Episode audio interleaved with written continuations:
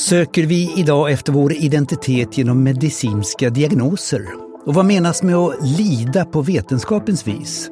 Och vad är barnkalassyndromet? Vi ska träffa Fredrik Svenaeus, professor i filosofi vid Centrum för praktisk kunskap på Södertörns högskola.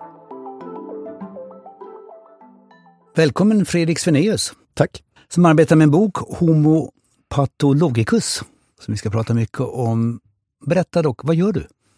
Ja, alltså jag är filosof, men eh, jag har eh, eh, under mitt liksom, filosofliv huvudsakligen ägnat mig åt olika typer av saker som är viktiga inom medicin, vård, omsorg. Alltså sådana begrepp som hälsa och sjukdom, liv och död, syn på kroppen. Alltså den typen av saker som är viktiga inom medicinen och vården, men som idag också blir allt viktigare för oss på alla möjliga olika sätt ute i kulturen och samhället. Därför att eh, medicinen får helt enkelt allt mer inflytande. Mm. Och därför boken Homo patologicus som kan översättas som Den lidande människan. Vad handlar boken om? Ja, alltså den här boken Homo patologicus, eh, den har undertiteln Medicinska diagnoser i vår tid. En bok som, jag, eh, som kom, kom för eh, knappt ett år sedan. Eh, och den handlar ju om, som undertiteln säger, den handlar om, om medicinska diagnoser. Eh, mest om psykiatriska diagnoser. Sådana saker som depression, ångestsyndrom, eh, ADHD, beroendesjukdomar. Eh, men också om andra, andra liksom viktiga såna här samtidsdiagnoser som fetma till exempel. Alltså diagnoser och sätt att tänka som har ökat väldigt mycket eh, under de senaste kanske 10, 20, 30 åren. Såna här utvecklingar från 1-2 procent av befolkningen till 5-10. Så att de har blivit liksom större och också viktigare för oss på olika sätt, de här diagnoserna. Det tycker jag förtjänar en filosofisk analys. Du säger samtida diagnoser, då anar jag att det finns en trend i detta.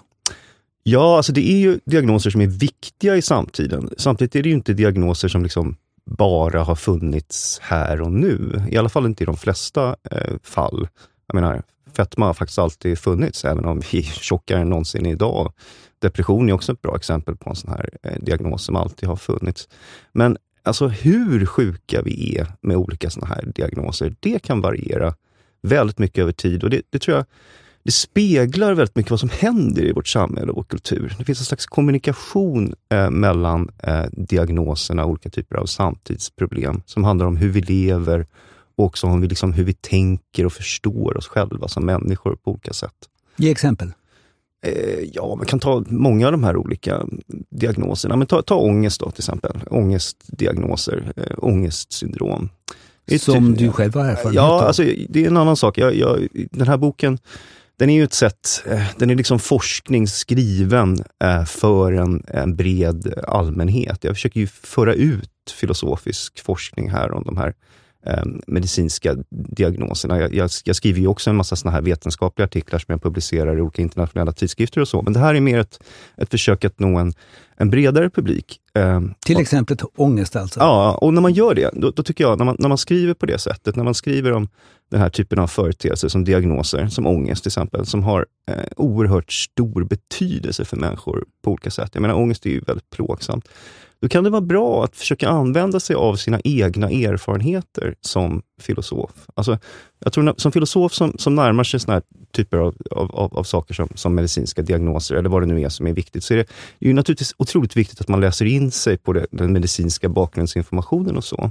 Men man kan också liksom utnyttja sina egna erfarenheter i det filosofiska arbetet. Och i, I mitt fall så har jag haft problem med, med ångest, fått ångestdiagnos och så. Då, då försöker jag också liksom ta in det i den filosofiska analysen på olika sätt. Och det, det tror jag det, det är viktigt därför att det visar också, det, det, det är liksom en slags respekt för erfarenheterna i, i fråga. Att man liksom, och det, det är naturligtvis en fördel att man själv har haft dem på sätt och vis, om man ska tänka kring dem. Hur var ångesten ett exempel på att diagnosen har en annan betydelse och också uttrycker någon form av levnadsfel? Ja, alltså ångest... Eh, boken handlar ju inte bara om ångest, man kan säga att boken handlar om lidande. Den, eh, homo patologicus eh, betyder ju den lidande människan, alltså den, den känslosamma människan, den lidande människan. Men det betyder också eh, alltså den sjuka människan, innebörden av patologi. Och En idé då som jag har haft, haft och försöker driva i boken, det är helt enkelt att mer och mer av det lidande som vi har som människor uttrycks och förstås i diagnostiska termer. Och ångesten är ett bra exempel på det. Jag tror att Alltså människor har alltid haft ångest. Vi har haft ångest ända sedan vi gick på savannen och var rädd, rädda och var tvungna att rädda för, för sabeltandade tigrar och så. Sen har vi haft ångest för en massa olika saker upp eh, genom eh, historien.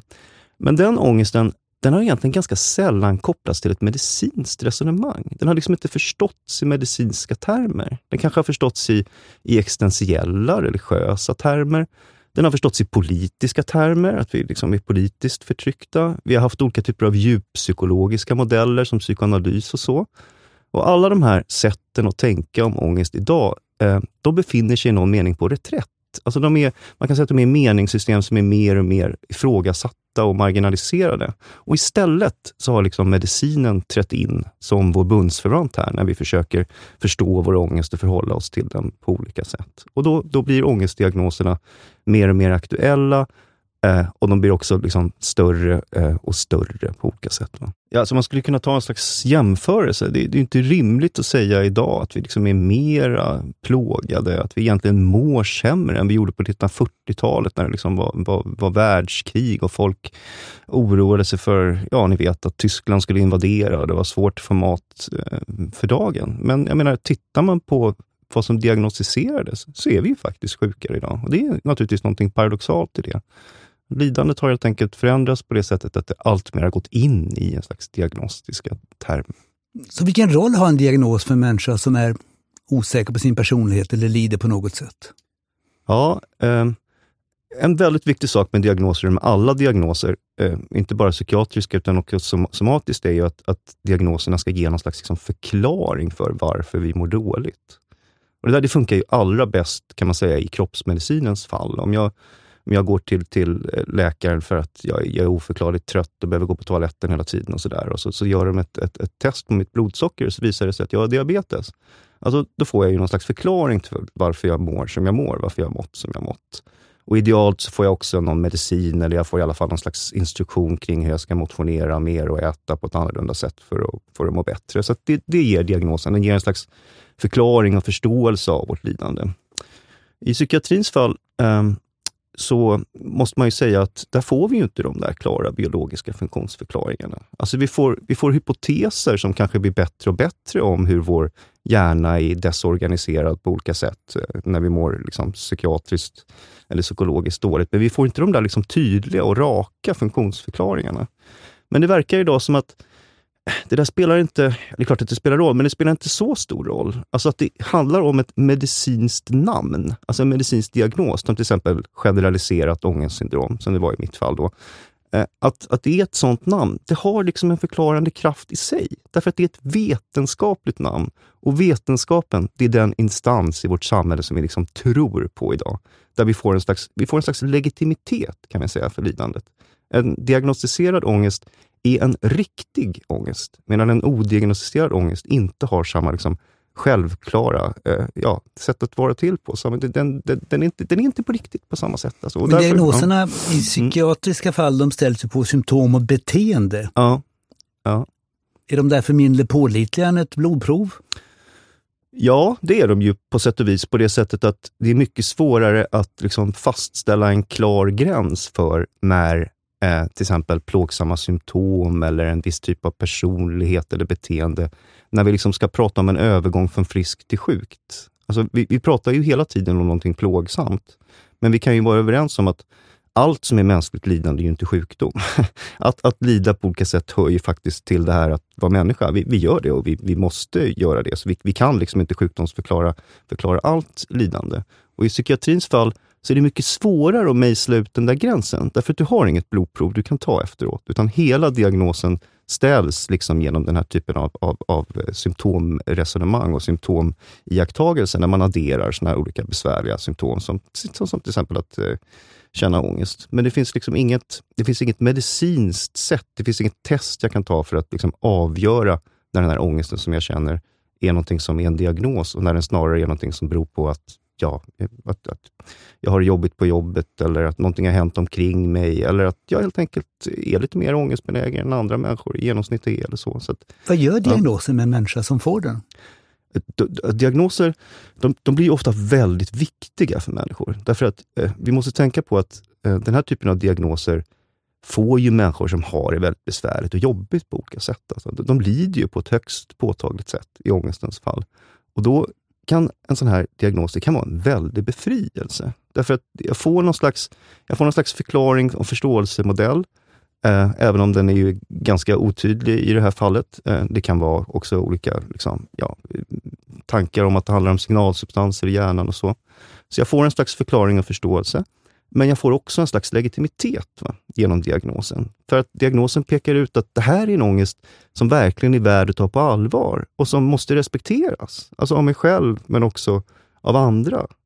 Och Det där kan också i vissa andra eh, diagnosers fall, så kan det faktiskt också vara eh, ett slags sätt att liksom få resurser för att göra något. Om jag får en diagnos till exempel för att min barn har särskilda svårigheter i skolan. Om den diagnosen är medicinsk, som till exempel ADHD eller något sånt, då kan man liksom med hjälp av det få resurser och stöd. Medan om det liksom blir kvar eh, i ett slags tillstånd där det visserligen är väldigt liksom, stökigt och besvärligt på olika sätt, men inte diagnostiserat, då får man inget stöd. Så på det sättet har också diagnosen blivit eh, någonting som jag behöver för att kunna få resurser för att göra någonting åt eh, ett problem. Så att, alltså förklaring, förståelse, legitimitet, ibland också en slags oförskyldhet. Alltså, min ångest handlar egentligen inte om mig, den handlar om hur min hjärna fungerar, eller någonting i den stilen. Så kan också diagnoser liksom tänkas. Och det, där, det där kan vara befriande, och, ja, det kan vara både bra och dåligt. Man undrar ju, och det är kanske lite kontroversiellt, mm. betyder att det här inte är sjukdomar? De är inte värda att ta på allvar? De är inte på riktigt? Alltså, jag, jag tror att på något sätt eh, så är väl det här med att jag går in och liksom tänker kring min egen ångest ett slags, slags bevis på att, eh, jo, alltså de här, eller för mig i alla fall, det, jag, om man har haft en högst påtaglig erfarenhet av den här typen av lidande, så man, man tvivlar inte på att de är på riktigt. Alltså, min bok är inte till för att eh, ifrågasätta att de här psykiatriska diagnoserna finns, eller någonting sånt. Det är liksom inte antipsykiatri eller tanken om att det här handlar bara om sociala konstruktioner, någon slags politiskt maktförtryck eller så. Det är, det är inte den typen av, av analys jag, jag utövar. Men alltså, ja, vi skulle kanske kunna ta upp det. Jag, jag använder mig av en, jag använder mig av en metafor i boken för att försöka förstå vad en, en psykiatrisk diagnos är för någonting. Eh, jag skriver att psykiatriska diagnoser är som, som kometer. Varför skriver jag det då? Jo, för att eh, Alltså dels är det så att, vad gör psykiatriska diagnoser, vad gör kometer? Jo, de, de, de ger liksom synlighet. Alltså, kometer syns ju på ett väldigt tydligt sätt. De, de uppfyller himlavalvet. Vi har den här framstörtande liksom, kometen med en, en, en, en, en kärna och en lång efterföljande svans. Och min poäng här är då att det ofta är mycket bättre om man lider på olika sätt att tillhöra en sån här diagnoskomet än att vara ett litet ensamt stoftkorn ute i den kalla liksom, eh, världsrymden. Eh, så det, det, är liksom en huvudpoäng med kometen, att diagnoser ger synlighet. Men eh, den andra anledningen till att jag använder mig av metaforen är helt enkelt den här kometens uppbyggnad. Alltså kometer består ju eh, av en slags kärna som kommer först. Va? En kärna av ganska liksom, tätt packad sån här, eh, rymdsand. Och jag tänker mig att alltså, där finns eh, på något sätt det som för en diagnos framåt. Det som är det mest liksom, påtagliga formen av lidande och där det också är liksom omöjligt, tror jag, för de som, som lider och för de som liksom träffar de som lider, att ifrågasätta att det skulle handla om en sjukdom. Men sen har vi en slags mer eller mindre löslig övergång till den här efterföljande svansen, när kometen så att säga blir mer och mer porös. Och där någonstans börjar det bli möjligt att frågasätta om vi bör liksom tala om det här lidandet som ett medicinskt och diagnostiskt lidande, eller om det snarare handlar om ett lidande som är allmänmänskligt, eller kanske beror på att liksom situationen för personen är speciellt knepig, va? Eller beror, där det handlar om omgivningen. Så att, och det, där, det där tror jag gäller för för alla psykiatriska diagnoser, alltså kärnan kan vara mer eller mindre stor och svansen kan vara mer eller mindre stor, men vi har alltid den där uppbyggnaden. Och just i det sammanhanget också finns ju HSP, där man skulle kunna misstänka att psykiatriska diagnoser är sociala konstruktioner. Berätta om mm. HSP, vad det står för och hur det kom in i din bok. Ja, just det. Uh, man kan säga att um, HSP, det, det, står för Highly Sensitive Persons, uh, högkänslig personlighet säger man på, på svenska. Då. man kan säga att det där med högkänslig personlighet, det var någonting som, som kickade igång mig med att skriva just den här eh, boken. Eh, och eh, Det hela startade faktiskt med en, en, eh, en serie av artiklar på idagsidan i Svenska Dagbladet våren 2012, tror jag det var. som handlar om det här med, med HSP, alltså Highly Sensitive Persons. Jag tror det var en sex stycken artiklar eller så.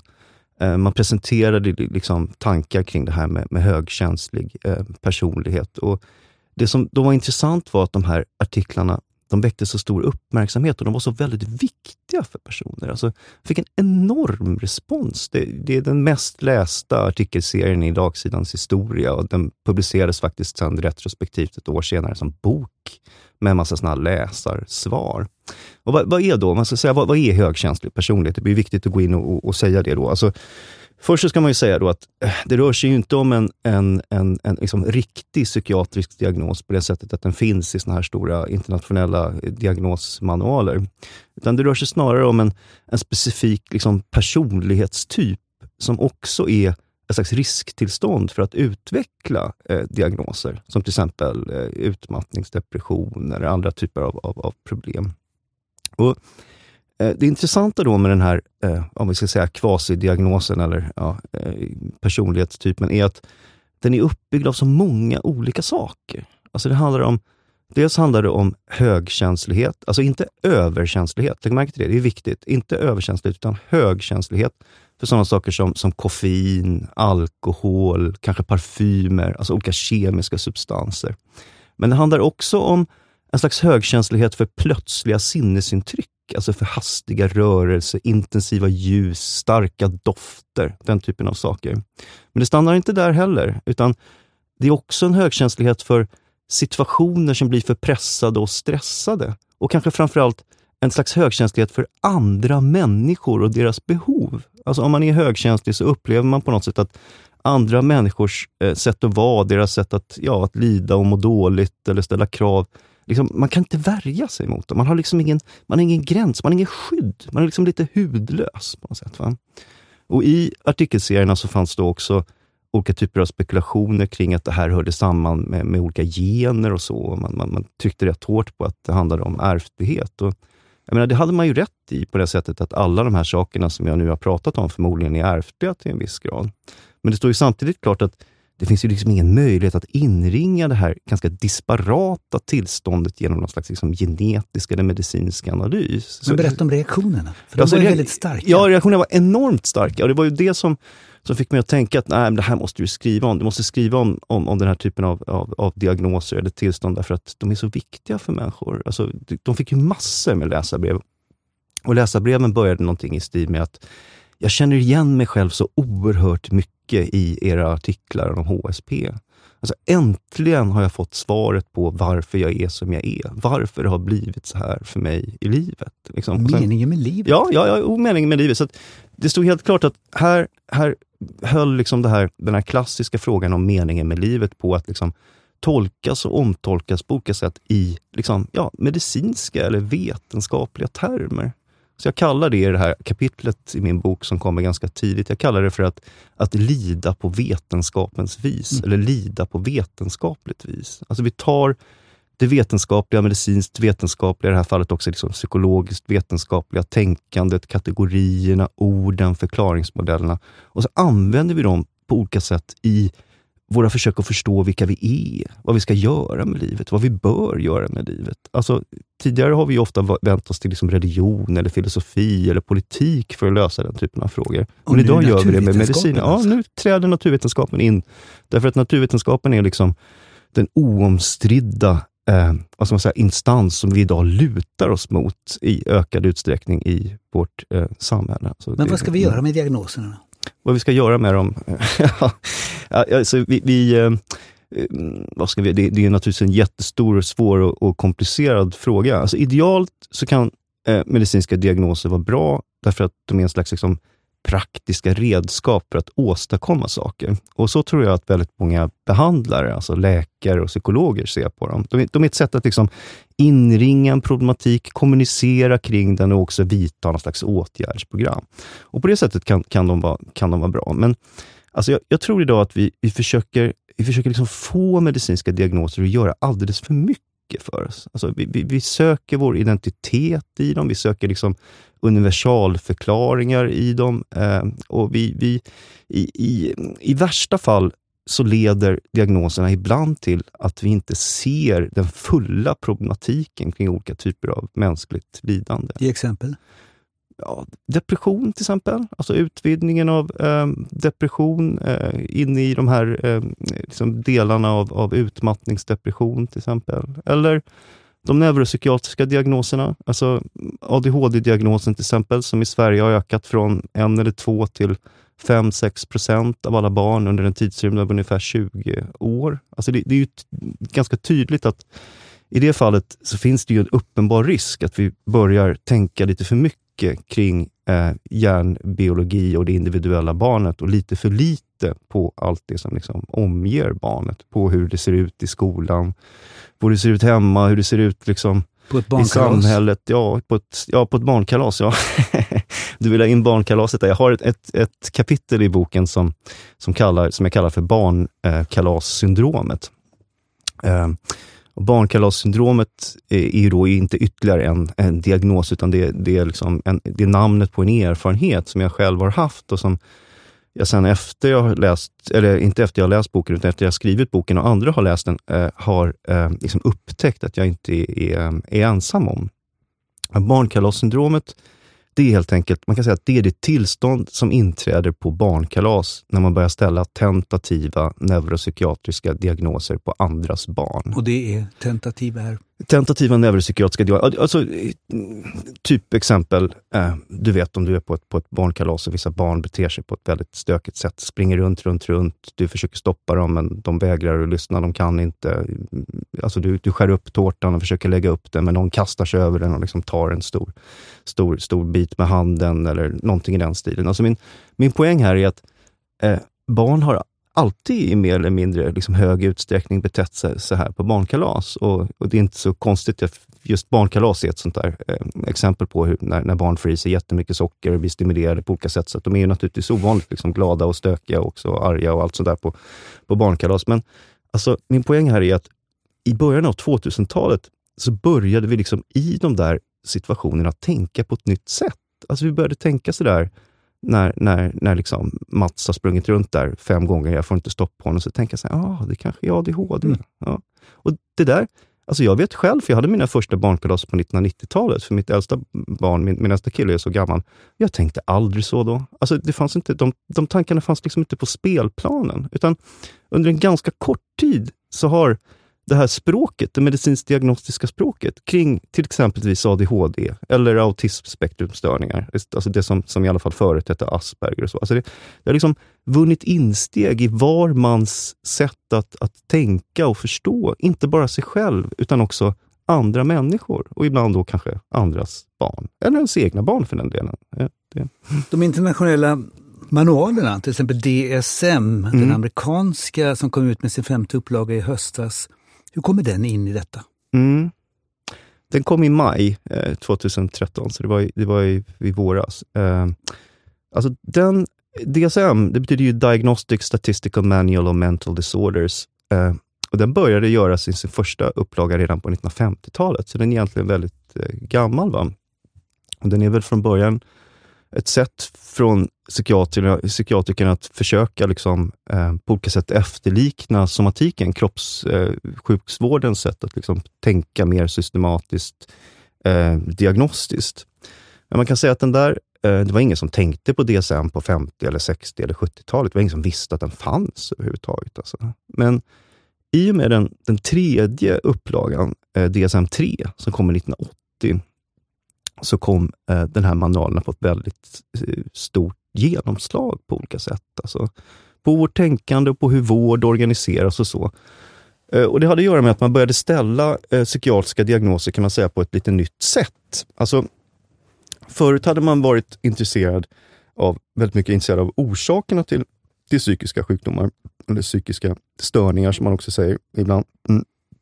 Eh, men, och det har man inte slutat, det är man ju fortfarande naturligtvis. Man är intresserad av hjärnans biologi, av psykologiska funktioner och så. Men alltså, grejen var att under 1970-talet då, när DSM-3 kom till, så befann sig psykiatrin i, i USA, men också i många andra delar av världen, under stark press. Alltså den var väldigt starkt ifrågasatt på olika sätt till exempel av den här antipsykiatriska rörelsen som du kanske har hört talas om, eller har du säkert hört talas om.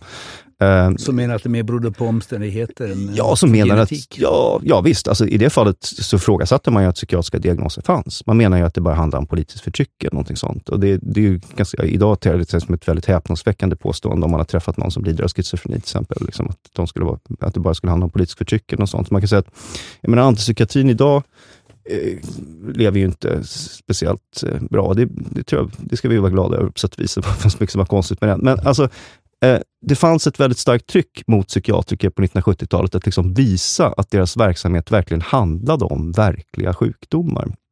Och Då blev det väldigt besvärande att man ibland liksom inte kunde enas om om en viss patient var sjuk eller inte, eller vilken diagnos eh, han eller hon led av och så. Så, och man kunde, samtidigt kunde man inte enas därför att man hade väldigt olika uppfattningar om vad psykiatriska diagnoser eh, berodde på. Det fanns psykoanalytiska förklaringsmodeller, det fanns biologiska. Alltså psykiaterna var själva inte ense. Och kompromissen blev då att enas om att försöka ställa diagnoserna bara på symptombasis.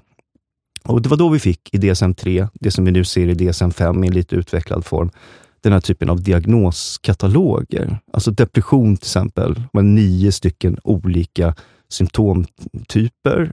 Nedstämdhet, eh, svårigheter att sova, alltså, olika den typen, det kan också handla om ångestproblematik. Du, du har liksom en uppräkning av olika typer av symptom och så ska du ha ett visst antal av de symptomen för att liksom kvalificera för diagnosen i fråga. Och Det här sättet att då ställa diagnos, att ställa diagnos enbart utifrån symptom och beteende som vi pratade om innan och också på något olika sätt liksom lista dem i den här typen av, av eh, diagnosmanualer. Det har kommit att bli väldigt inflytelserikt idag. Speciellt i en slags samklang med det som man kallar för evidensbaserad medicin eller verksamhet. Där den här typen av manualer ses som ett sätt att liksom kvalitetssäkra vård på olika sätt. Och DSM-5 var liksom den, den, den, senaste utlöparen då som, som avlöste DSM-4 som kom på 1990-talet. Och, och, och, Det blir alltid väldigt mycket debatt. Eh, det är alltid väldigt mycket debatt kring psykiatrin. Det har det alltid varit, i, i liksom, ja, ända sedan den kom till, höll jag på att säga, för 200-300 år sedan eller någonting sånt.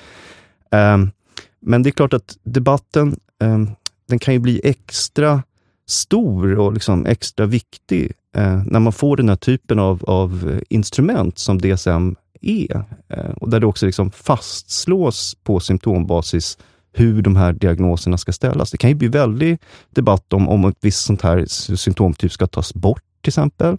Eller om ett diagnosnamn ska ändras. Alltså en, en ändring som kom till stånd med DSM-5 var till exempel att man tog bort beteckningen Aspergers syndrom. Idag pratar vi bara om autismspektrumstörningar av olika svårighetsgrad. Och det där, jag menar, det kom ju ut på olika sätt eh, undervägs när eh, manualen gjordes. Man höll ju på med den i 12-13 år med massa olika specialgrupper. Och det blev ju ett jävla liv. Och det är ju inte så konstigt, därför att det fanns ju massor med människor som hade fått den här diagnosen, eller vars barn hade fått den här diagnosen. Och nu påstod man då plötsligt att det liksom inte fanns. Eller ja, det är ju naturligtvis den kortsiktiga tolkningen. Man får ju fortfarande utrymme, fast inom en annan diagnostyp då. Men det blev ändå väldigt, väldigt viktigt. Och det är också ett exempel på hur stor roll diagnoser spelar. Hur stor roll namnet spelar. Mm. Eh, vi har bara pratat om psykiatriska diagnoser. Hur är det med de somatiska, de kroppsliga sjukdomarna? Eh, mm. Går de också i trender? Ja, de är, de är också eh, tidsbundna och på olika sätt eh, trendberoende. Det tror jag man måste säga. Eh, där handlar det ju kanske ännu oftare om hur man liksom ska dra gränsen för eh, när någonting övergår från att, att vara ett, ett, ett, ett ja, vad ska man säga, ett, ett risktillstånd eller ett, ett problem till att bli en sjukdom. Alltså, det finns många exempel på det. Vad är ett högt, för högt blodtryck till exempel? Där, där upprättar man ju också såna här typer av värde, ja, gränsvärden. Och när man flyttar dem så kan man få ganska stora effekter på hur många som är sjuka eller inte.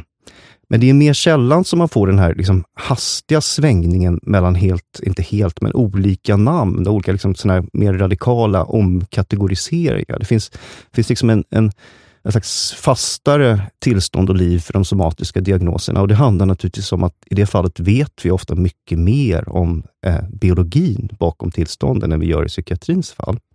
Men eh, det finns ändå en, en kraftig koppling, alltså vi kan få väldigt kraftiga ökningar eh, som delvis beror på gränsvärden, men som också beror på förändrad livsstil. Eh, det sätt vi lever i vårt samhälle och vår kultur får en, en direkt inverkan på sjukligheten, också i somatiska diagnoser. Och fetma är ju ett jättebra exempel på det. Det är ju en diagnos som har ökat alltså explosionsartat naturligtvis i västvärlden de sista 30-40 åren. Där, jag menar, idag eh, så är ju 75 procent av Amerikas befolkning överviktig. 40 procent är fet. Och fet, eh, det gränsvärdet eh, lägger man vid, det, vid 30 i så kallad BMI. De flesta, jag tror inte jag behöver förklara det. Vi, vi är, så, vi är så upp, fyllda med, med det här med, ja, ja, precis, med vår, vår, vår kroppshydda och med olika dieter, så alla vet vad BMI är för något. Liksom. Du nämnde också att panikattack är också en väldigt somatisk ja. reaktion, men att det ja. också får epidemiska effekter och kanske rent av håller på att etablera sig som en ja. somatisk diagnos. Ja, alltså det, det, är lite grann ett annat exempel. Det, det, är olika former av, det är olika former av orsaksförlopp här. Och som filosof är det ju det är viktigt att gå in och titta på hur de här orsaksförloppen ser ut. Alltså i, i fetmans fall handlar det ju om en väldigt, en väldigt påtaglig förändring på det sättet att ja, kilorna blir fler och fler och vi vet också ganska väl vad det beror på. Det beror på att vi äter för mycket av vissa saker och vi rör på oss för lite. Ganska enkel analys, mycket svårare att göra någonting åt det. När det gäller panikattacken, där ser orsaksförloppet lite annorlunda ut. Alltså, eh, panikattack är ju en, en slags intensiv eh, ångestupplevelse eh, där man liksom går igenom en erfarenhet som är otroligt plågsam och obehaglig. Vissa människor tror att de ska dö, man mår intensivt illa, man får hjärtklappning, svimningsbesvär.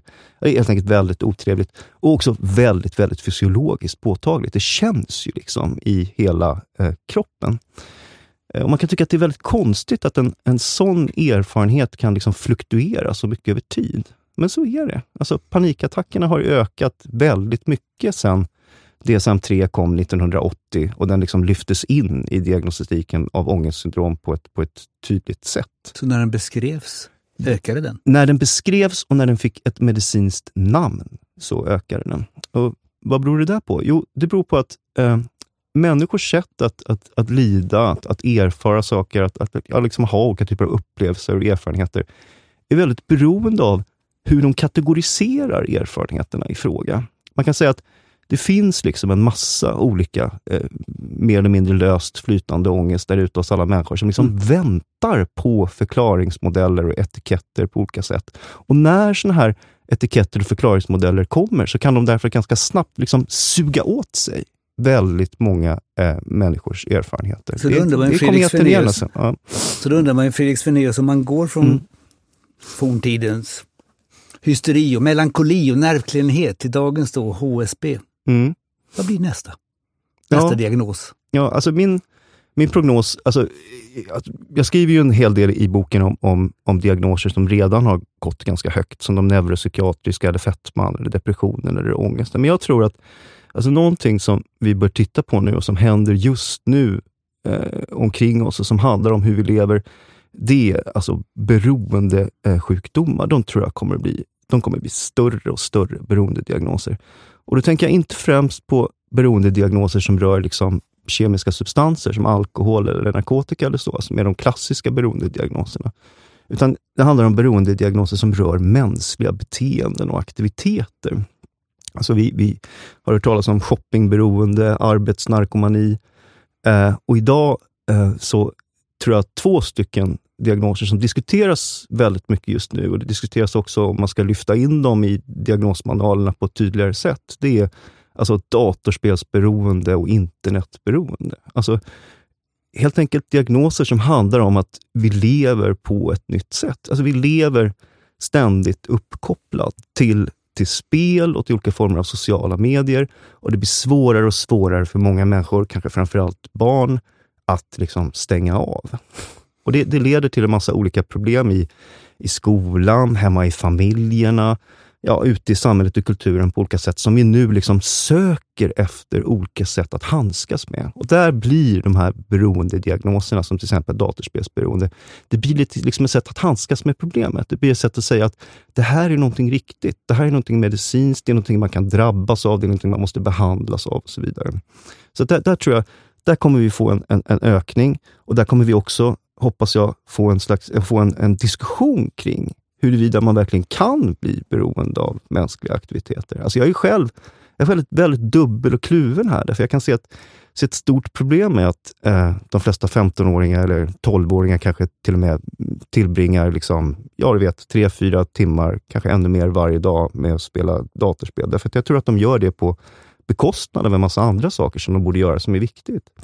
Men samtidigt att, att kalla det för ett beroende, ja, då, ja, det, jag tror att vad vi gör med de här typerna av beroendediagnoserna, eh, det är att vi försöker helt enkelt vi försöker ge en slags medicinsk lösning på ett problem som jag egentligen inte tror i grunden är medicinskt, utan snarare samhälleligt och kulturellt. Fredrik Svenaeus, tack så mycket. Tack ska du ha.